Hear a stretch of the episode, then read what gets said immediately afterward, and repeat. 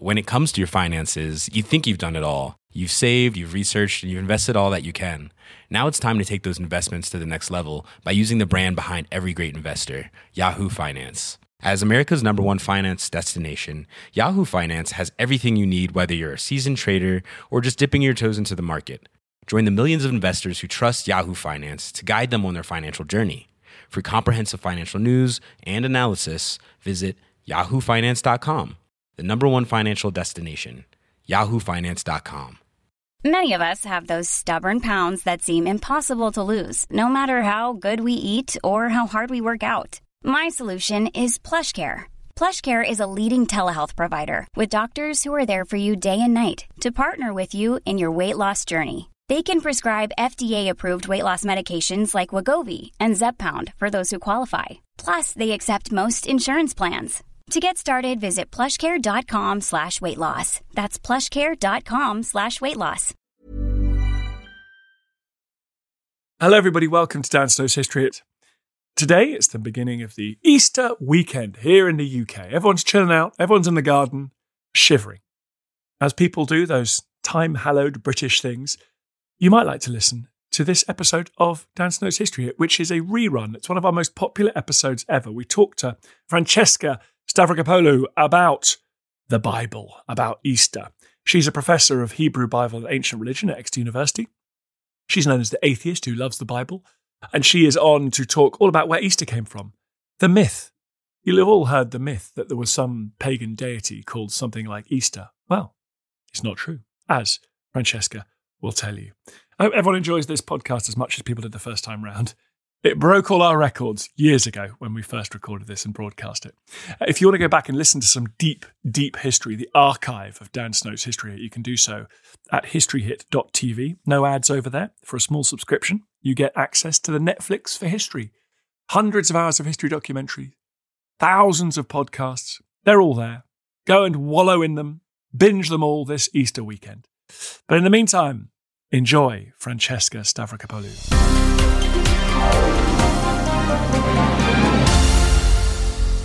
Hello, Professor. How are you? Hi, I'm very well, thank you. Thank you for that amazing introduction. Well, I mean, it's the least I can do. I quite like Uh, being a well, master. You are the master of all you survey. and today we are surveying Easter, yes. which moves around, which we can discuss later. I've never really understood that. Mm-hmm. But people get very excited about Easter. Let me briefly say, because it's hard in modern Christian slash post Christian society, everyone gets a bit more excited about Christmas. Yeah. But every time I go to church at Christmas, when I have to with my in laws and things, you basically get shouted at by the priest for not going to church at Easter and only going at Christmas. So, what is it with Christians and Easter? Is this the big one? Yeah, Easter is absolutely the big one, far bigger than Christmas, um, because the whole point of Christianity is that it has as its very centre the notion that a God died and then rose again. And this wasn't just some kind of, you know, fancy party trick. This is the idea that this is a deity that became flesh, became human, and actually suffered, you know, went through horrendous torture and pain um, and humiliation and shame, um, only to then rise again from the dead three days later. So this is the big one. And in terms of Christian theology, so in other words, the way that Christians understand the world and their relationship with God and their place in the world, this is the moment that basically um, they are promised an eternal life. So, in other words, we can cast off our biological, physical bodies. Death will happen, but it doesn't defeat us. We will continue to exist after death because Jesus has proved that this is possible and he's sort of shown us the way. And all you've got to do is basically follow Jesus, believe in him, um, subscribe to all of those various terms and conditions that Christianity imposes. And, you know, Bob's your uncle or rather Jesus is your Messiah, and and you've got eternal life. Okay, well, let's go back, as you so brilliantly always do, to primary sources, the historicity of Easter and the resurrection story. is, is this is this around from right from the beginning of Christian? I mean, is this the key? I mean, it, like for example, is this more important than the virgin birth in terms of the spread of very very early Christianity? Is it more important than the miracles and the loaves and the fishes? Is this the thing that everyone goes right from the beginning? We're going to get excited about this. Yeah, this is the key thing. So our earliest written sources um, are the New Testament writings. so they're the earliest um, literature that we have now that reflects what the first followers of Jesus um, were, were sort of saying about this guy. And Paul is our first historical witness, if you like. And I'm using witness in that very loose sense because he never actually met Jesus when he was alive. Um, he supposedly encounters the risen Christ. Um, you know, several, you know, decades basically after he's supposed to have died. So, you know, this is basically a guy who is so, he's a Jewish guy. Um, he was at one point a persecutor of these, what he felt were basically heretical Jews who were following Jesus and believed in, in the stuff that Jesus said and did. Um, he used to persecute them. He then has this encounter with the risen Christ, um, and he's converted, and he then goes around preaching, writing letters to various early Christian communities all around the Eastern Mediterranean, and basically saying that this is God made flesh. He resurrected from the dead um, on the third day. You know, he was buried for a couple of days, resurrected on the third day, and this is the moment of what he calls God's salvation. It's a, a turning point in cosmic history, and this is the point at which he realizes that he can be saved through belief in this risen Christ. So it's it's a really it's one of the earliest, if you like, traditions within Christianity. It comes before all of the stuff that we read about in terms of his miracles and all that kind of stuff, you know, supposedly the virgin birth, the Star of Bethlehem, all of that comes much later because the Gospels are written after Paul was writing. So Paul is our earliest kind of written source. And he doesn't really talk about things like the virgin birth or anything like that. He doesn't give a monkeys about that. What he cares about is this idea that Jesus was resurrected from the dead. Which is why we should call Christianity Paulinity. Exactly, or Pauline for short. Yeah, exactly. Pauline, like, right, yeah. I mean, but obviously he's, but he was in, he was just like one of the, you know, history is always written by the winners, isn't it? And there were other churches, particularly the church, the early church in Jerusalem, um, that Paul basically seems to have had a lot of arguments with. Um, and it's his version of Christianity that sort of won out at the end of the day, rather than the Palestinian version of Christianity. So we don't know the extent to which some of their beliefs about this risen deity um, might have differed from the version that we've got in Paul's letters in the New Testament. But that's basically what Christianity, as we understand it today, that's what it's based on. Okay, so let's talk about the timing, uh, Yeah. and then let's get into some of the exciting and dangerous territory around. Because Christmas, we know there was always a midwinter festival around Mm. that time. Now, Easter always strikes me. It's the, the days are getting longer, the daffodils are coming out here in the UK, and the leaves are coming on the trees. Mm-hmm. So, did numerous pre Christian pagan societies have a kind of spring awakening festival? Yeah, of course they did. I've been, and the weird thing is though, is that in particularly in, in the UK and in the US, um, we get really obsessed about, oh, you know, is is it is Easter originally a pagan festival? Um, but really, the secret of Easter is that it was originally, in a sense, a Jewish festival because you really need to understand Easter and its timings. You need to understand the Jewish context of the events around the stories of Jesus' death and resurrection. So Jesus was Jewish, um, and according to the gospel texts, he goes to Jerusalem for Passover. So Passover is the huge Jewish festival that happens around the first full moon of the month of Nisan. So Jews operated on a lunar calendar. And so Jesus, as a good Jew, would have gone to Jerusalem. Um, this is what's celebrated by Christians with the Palm Sunday stuff, you know, when Jesus rides in on a donkey and everyone's waving tree branches at him. So he goes to Jerusalem. He causes some kind of controversy. He kicks off in the Jerusalem temple and he's arrested by the Romans who are in charge at the time. They're the ones that crucify him. So they basically put him to death as a criminal. So Passover is the big festival around which Christian Easter is then associated. So it's known as um, it's Pesach. Uh, it's the Hebrew word for Passover. That becomes Pascha within um, the Greek tradition.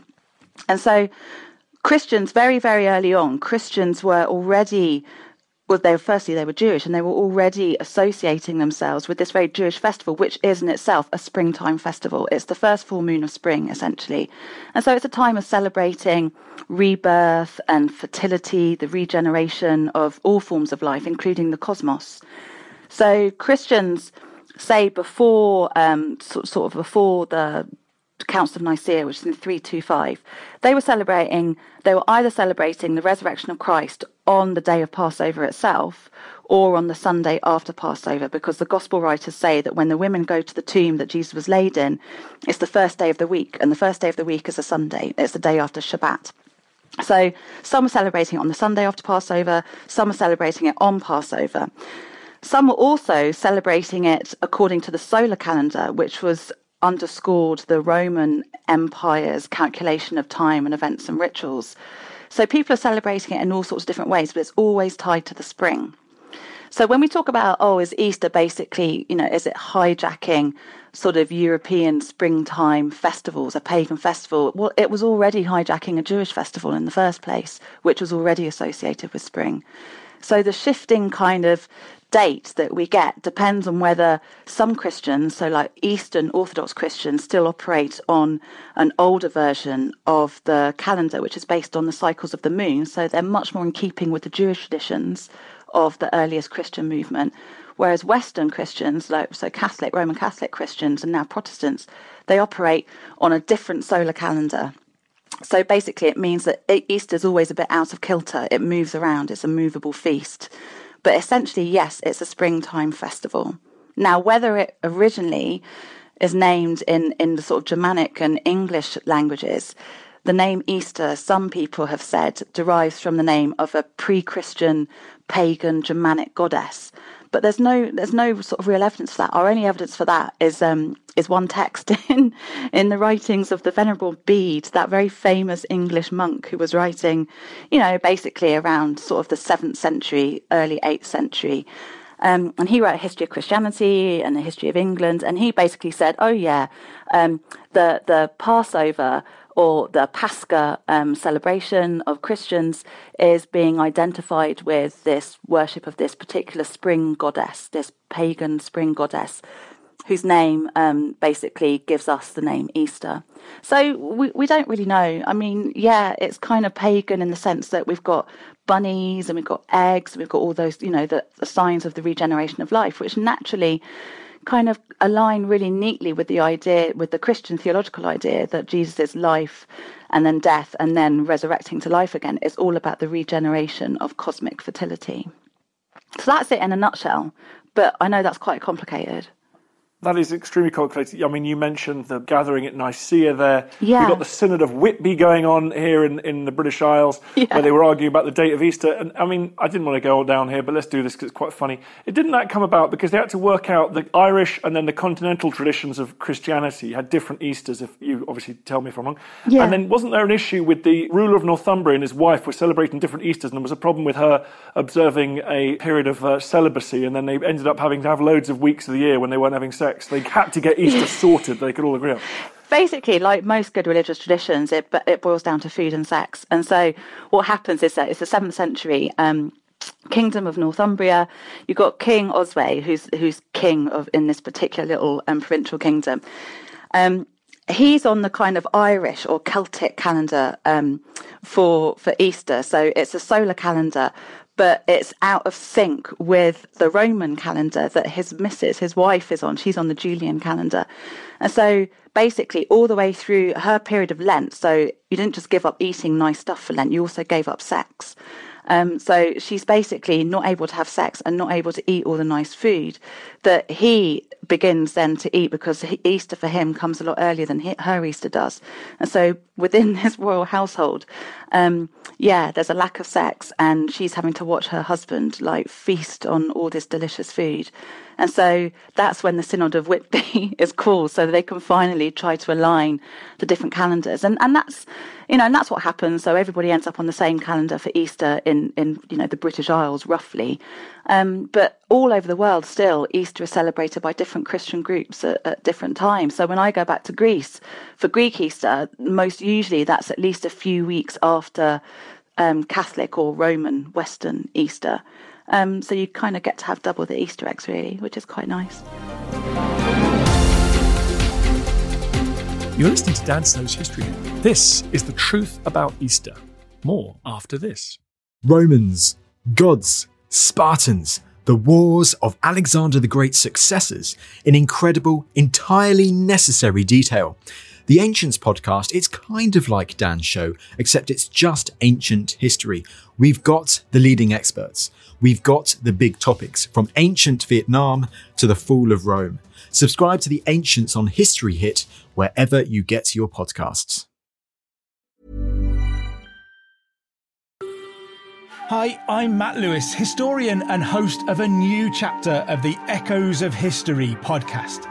If you're an Assassin's Creed fan, and like me, want to be prepared for the launch of Assassin's Creed Shadows later this year, join us on Echoes of History as we head to feudal Japan to explore the real life history that inspired the latest game from this legendary franchise.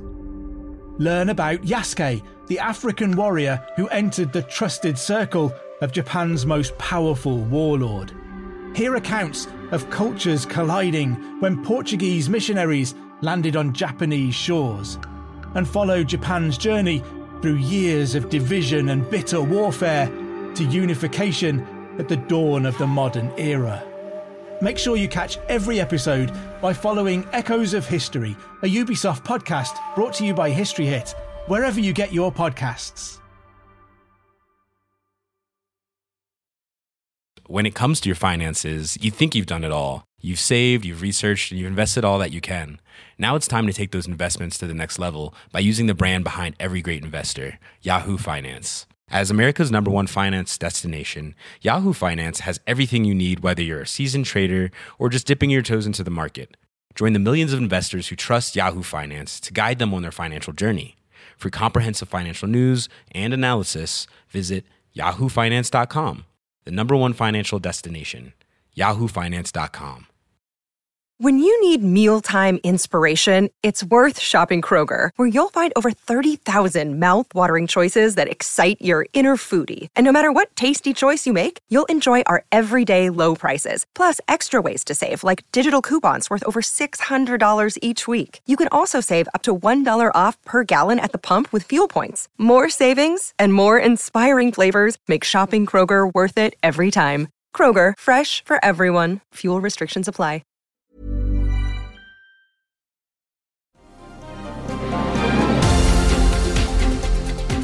That would not be the last time that a king's sexual desires radically transformed British religion and constitutional matters. exactly. exactly. Sex, basically, it always comes down to sex.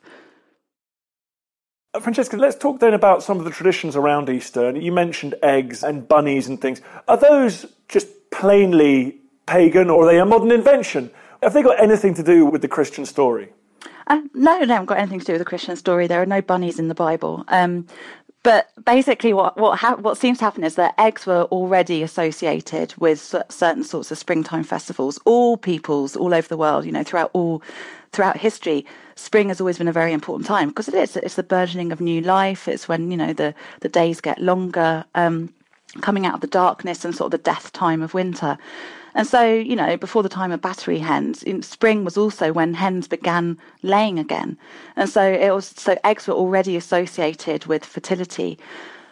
The the Easter bunny is really interesting. It seems to be like a, a German tradition whereby it used to be a hare. Um, a hare who was again associated with fertility because you know this whole idea that bunnies and and and hares um, obviously they they have a lot of sex supposedly because they have a lot of offspring um, but they were particularly associated in, in German tradition with bringing eggs, particularly to children. But that's quite late. That's kind of 17th, 18th century, and that tradition gets picked up by a lot of kind of Northern European and American um, communities a bit later.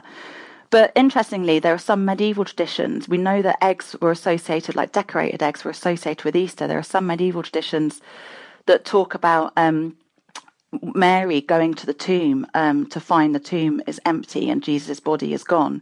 And she's taken with her some eggs. And as soon as she realizes that the tomb is empty, the eggs turn red. So, red eggs in particular are associated within the Eastern Orthodox traditions of Christianity. So, quite often, so again in Greece, um, Easter bread is this like really delicious doughy bread that's got a, a red egg baked into the middle of it. So, that's really important. But, you know, eggs again sort of the idea of, of um, having an empty egg, like so blowing it out and, and so it becomes hollow, that is supposed to represent, you know, the empty tomb. But obviously, like Christmas, Easter became increasingly commercial, um, but was also increasingly used to be a more sort of family friendly way of getting kids um, involved in religion. So, just as at Christmas you've got, you know, St. Nicholas who brings children presents if they've been good, so kind of teaching them morality basically. Um, so, too, you get the idea of the Easter Bunny who, who brings eggs to children if they've been good.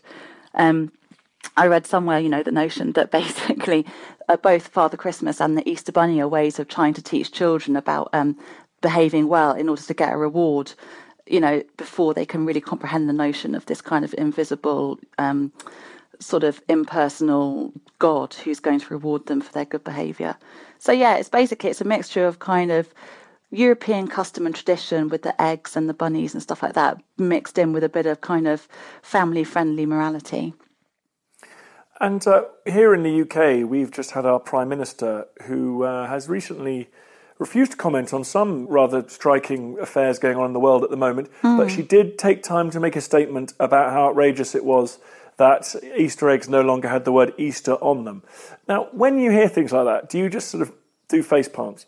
Well, yeah, completely. I mean, the fact that she didn't comment on some of the awful things that were going on in Syria, about the way in which um, the things that Donald Trump has said and done, and yet felt that it was important enough to talk about um, chocolate eggs. I mean, she is, you know, she she does strike me as being um, a woman who doesn't really like saying very much about anything unless she really wants to or has to. Um, so it was interesting that she chose to speak out about chocolate Easter eggs, um, which were invented like relatively late. I mean, they're only around sort of, I think they come from sort of Northern Europe in, in 19th century. I think that's the earliest attestation we have of chocolate eggs around the time of Easter.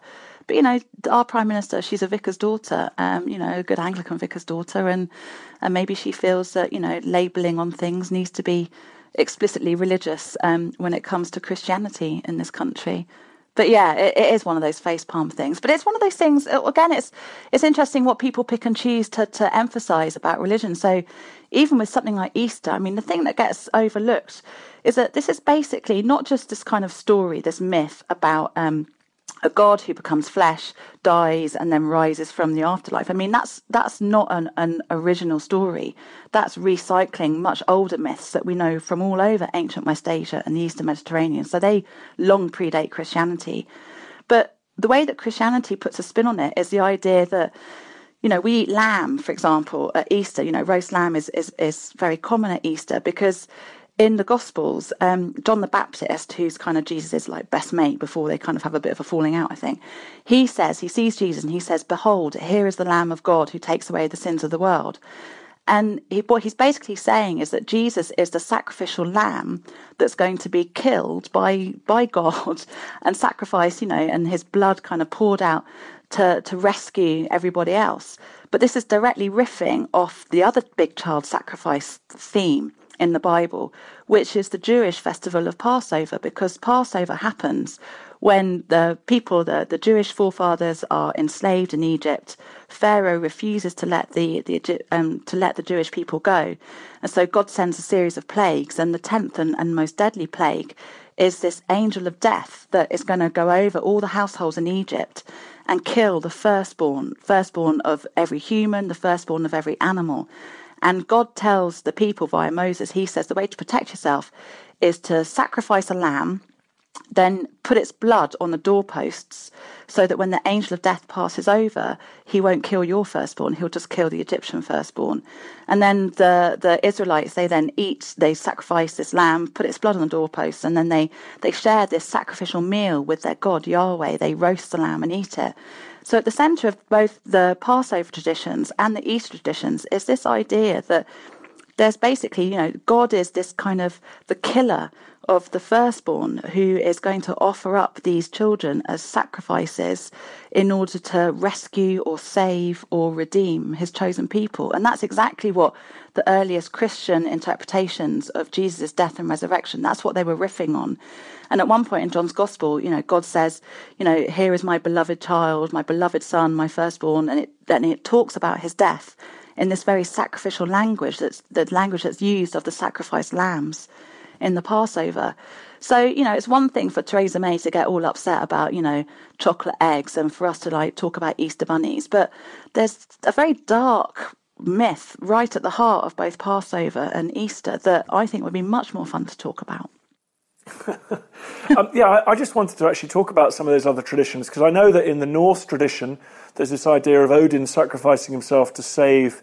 That, of course, could be later and it could be a, a, a loan from Christianity. But so you're saying that there are pre Christian traditions of gods or heroes that sacrifice themselves and then were reborn. Yeah, or they don't necessarily sacrifice themselves. They get into a battle with another deity and they're killed and then they rise to life again. So um, Osiris, the ancient Egyptian deity, is a really good example. Um, he is killed by his brother um, in this big battle. His brother dismembers him and cuts him up. Um, his wife, Isis, then retrieves all his body parts and she can find everything except for the penis, which was swallowed, interestingly, by a perch, a fish in the Nile that supposedly Egyptians then refused to eat after that. Um, and she puts him back together and he rises again to life. Um, my favorite, one of my favorite deities is the god Baal um, from the city of Ugarit. So supposedly this is a Canaanite city, so a pre-Israelite, pre-Jewish, pre-Christian deity called Baal. And he has a big fight um, with the god Mot, who's the god of death, who kills him. And he's buried in a tomb by his sister, interestingly. And then three days later, he rises again to life. So Christianity, it sort of presents itself as having this exclusive claim on resurrection. Um, but actually, as I said, it's just recycling much older myths and then I don't want to get into it because my head will explode. but obviously, through the early medieval period, there are the most extraordinary fights about the resurrection myth and, mm. and wh- what it represents. And was he actually human or was he not? And did he actually die or did not? Just briefly, can you talk about some of the sort of conflicts and some of the resolutions that's ended up in the consensus that emerged, you know, centuries later? Yeah, well, basically, um, you know, Christians, early, you know, the earliest Christians were Jews. And a lot of Jewish people believed in the afterlife and in the resurrection of the dead on a particular kind of apocalyptic day, but a lot of other Jews didn't. Um, so that carries over into Christianity. And you've got the idea that, you know, Jesus never says that he is God made flesh in the Gospels. Um, so, for some of Jesus' earliest followers and in the first generations of early Christians, they didn't think that he was a deity. They thought that he was the Son of God, which was a royal title, um, you know, for a human king of Jerusalem. It, it wasn't a, the, the kind of divine title necessarily that, that we think about it today. So, some people felt that he was basically a martyr. So, he wasn't this divine figure, he was a martyr for the cause, a bit like John the Baptist. Um, Others felt that other, so Gnostic Christians who had a very sort of dualistic sense of the world, some Gnostic Christians believed that the fleshy material world in which we live is somehow lesser than the more spiritual world of the soul, and that when we die, our soul will go up to heaven. And so they felt that basically this divine man kind of almost put on a flesh suit, a skin suit, to kind of become this sort of human. So he kind of suffered, but didn't quite suffer enough because if he wasn't properly human, um, because he was a deity, then therefore he couldn't really have suffered. So therefore his death couldn't have been a real death. Therefore his resurrection couldn't be a real resurrection. So all of these controversies raged for centuries. But actually, it's the Council of Nicaea. So Nicaea is a place now in modern day Turkey. But it was the emperor of the Roman Emperor Constantine who called the Council of Nicaea in about 325 and not only did they fix the date of Easter, they because you've got all these different Christians worshipping either according to the lunar calendar of Judaism or the solar calendar of the Roman Empire. They agreed um, lots of things at this council. One of the things they agreed was to fix the date of Easter to be the first Sunday after the first full moon of the spring equinox following Passover. But the other thing that they agreed on was to say that, that Jesus Christ was both fully human and fully divine. So they were trying to put an end to those people that said he was only half human, half God, or he was a God masquerading as a human, or he was simply a fleshy martyr who was very spiritual, you know, a kind of a holy man. So that was one of the big things that the Council of Nicaea sought to redress. But those controversies didn't end with Nicaea, just like, you know, the date of Easter kept moving around after Nicaea. Um, because, you know, whether we like it or not, humans are really good at uh, arguing, particularly about religion. And they kept arguing, arguing about the nature of Jesus and about the date of Easter and, and when to open your Easter eggs. So I don't think we're ever going to get rid of any of these kind of theological um, arguments as such. But yeah, there's some of the more interesting ones were about how human was Jesus and did he really die and did he really resurrect? Well, Francesca, that was an absolute tour de force as ever. See, guys, I told you it was going to be awesome. We had sw- fish swallowing penises, we had celibacy within marriage, gorging yourself on food, Easter eggs. Anyway, the main thing is, everybody, enjoy Passover, enjoy Easter, enjoy your spring festival. Hope you're all together with the family and uh, and having a lovely rack of lamb or something else. Francesca, thank you so much. Please come back on the podcast of soon. Course. There's lots to talk about. Of course. And uh, enjoy your long weekend. Feel the hand of history upon our shoulders. All this tradition of ours, our school history, our songs, this part of the history of our country, all were gone and finished.